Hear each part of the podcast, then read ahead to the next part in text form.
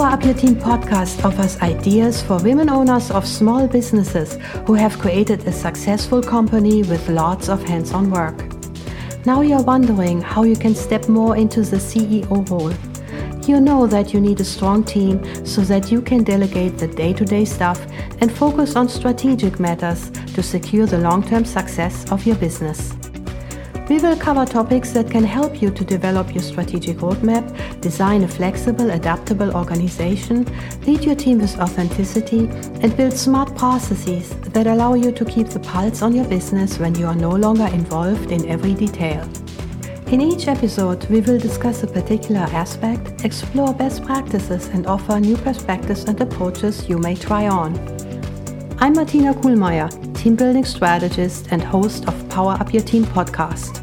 For over 30 years, I've led different organizations with teams as small as five to hundreds of people.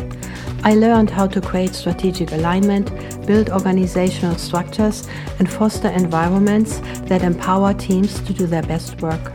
Most recently, I became a certified professional business coach.